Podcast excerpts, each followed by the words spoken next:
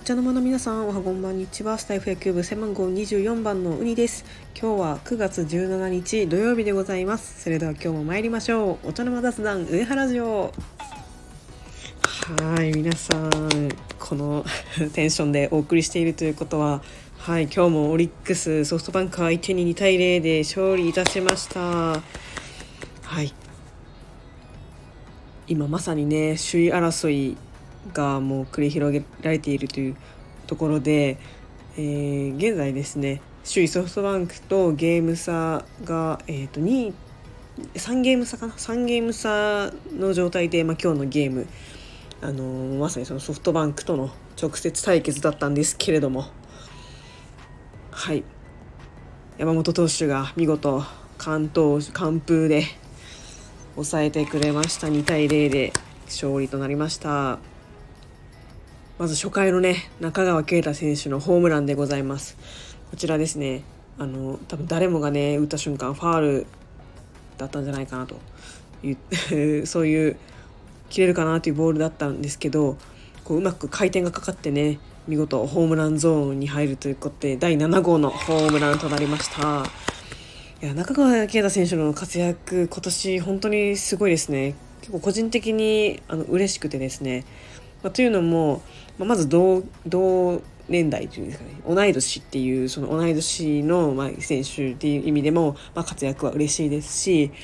あの去年のね優勝にはねあのお世辞にもこうめっちゃ貢献したって言えるような選手ではなくてちょっと怪我に悩まされてねなかなか出場機会が与えられなかった非常に悔しい思いをした選手の一人であると思っています。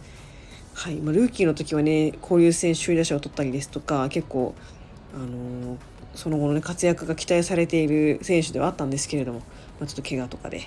なかなか試合に出られず、まあ、悔しい思いをしていたと思います。まあ、そんな中川圭太選手がねもう交流戦前からもう打ち出してで交流戦でも6位ぐらいの打率を抑えめましてで今年ねつい最近ですけれども規定打席に乗ることができて今3割近い打率でもうパ・リーグの、えー、打率ベスト5ぐらい入ってるんですかね本当にこの活躍は嬉しいです。はい、これからもねこのシーズン最後まで、えー、活躍していただいて、まあ、個人的にはね3割いっていただきたいなと思います。はいそしてあのフォアボールでね出塁しまして見事、えー、頓宮選手の犠牲フライで2点を取ることができましたでもねまあ、とはいえですねソフトバンク相手ですから2点なんて簡単に取られるじゃんじゃないかなって思ってたんですけれども、まあ、そこはもうさすがの山本由伸投手ですもう安心感が半端ないですねもう球数も少なく抑えて9回も登板ということでもうほんに簡単にアウト取って全然こうね点を取られる気配がしなかったですね。うん、本当ね、ピッチングでした。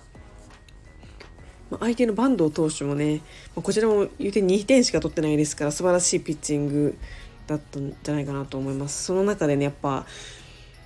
1点っていうのが大事になってくると思うので、そこでね、ちょっとオリックスが今日はリードしたということで、えー、見事えー、首位ソフトバンク相手に1勝